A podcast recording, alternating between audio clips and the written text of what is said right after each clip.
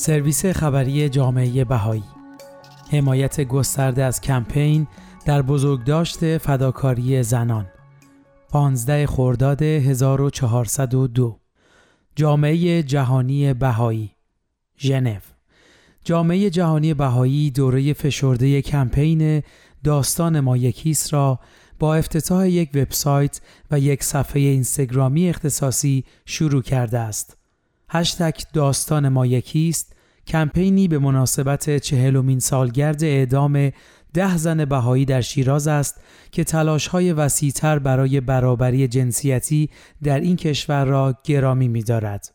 این کمپین در بزرگداشت زنانی برگزار می شود که اعتقادشان و پایبندی اصول یگانگی، برابری و عدالت را بر حفظ جانشان ترجیح دادند.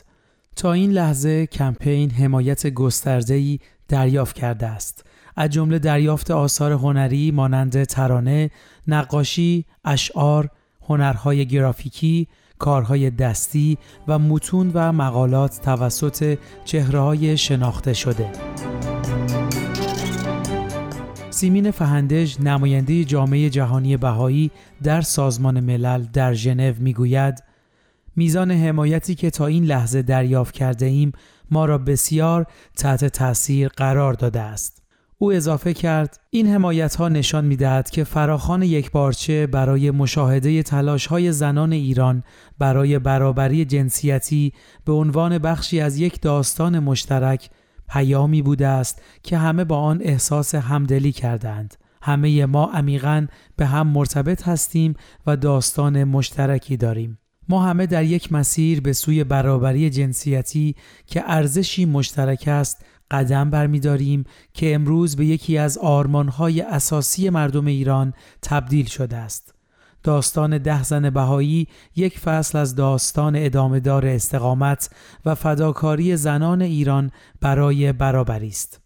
امروز در خون و اشک و زخم هزاران زن جوان در ایران که خواهان تحقق برابریند می توان تنین بیعدالتی وارد شده بر ده زن شیراز را دید که مرگ دلخراششان زندگی بسیاری را تحت تاثیر قرار داده است.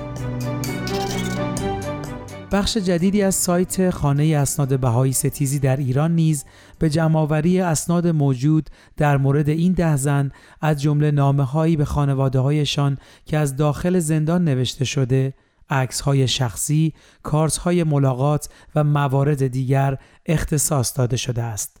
خانم فهندج در فراخانی برای ارسال آثار هنری از همه دعوت کرد تا به این کمپین یک ساله بپیوندند.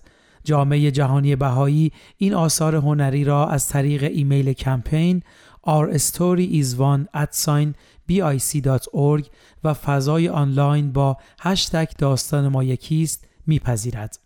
در سطح جهانی رویدادهای آتی برنامه‌ریزی شدند که مقامات سازمان ملل متحد، مقامات دولتی، سازمانهای جامعه مدنی، مدافعان برجسته حقوق بشر، سازمانهای رسانه‌ای و فعالان را گرد هم می‌آورند.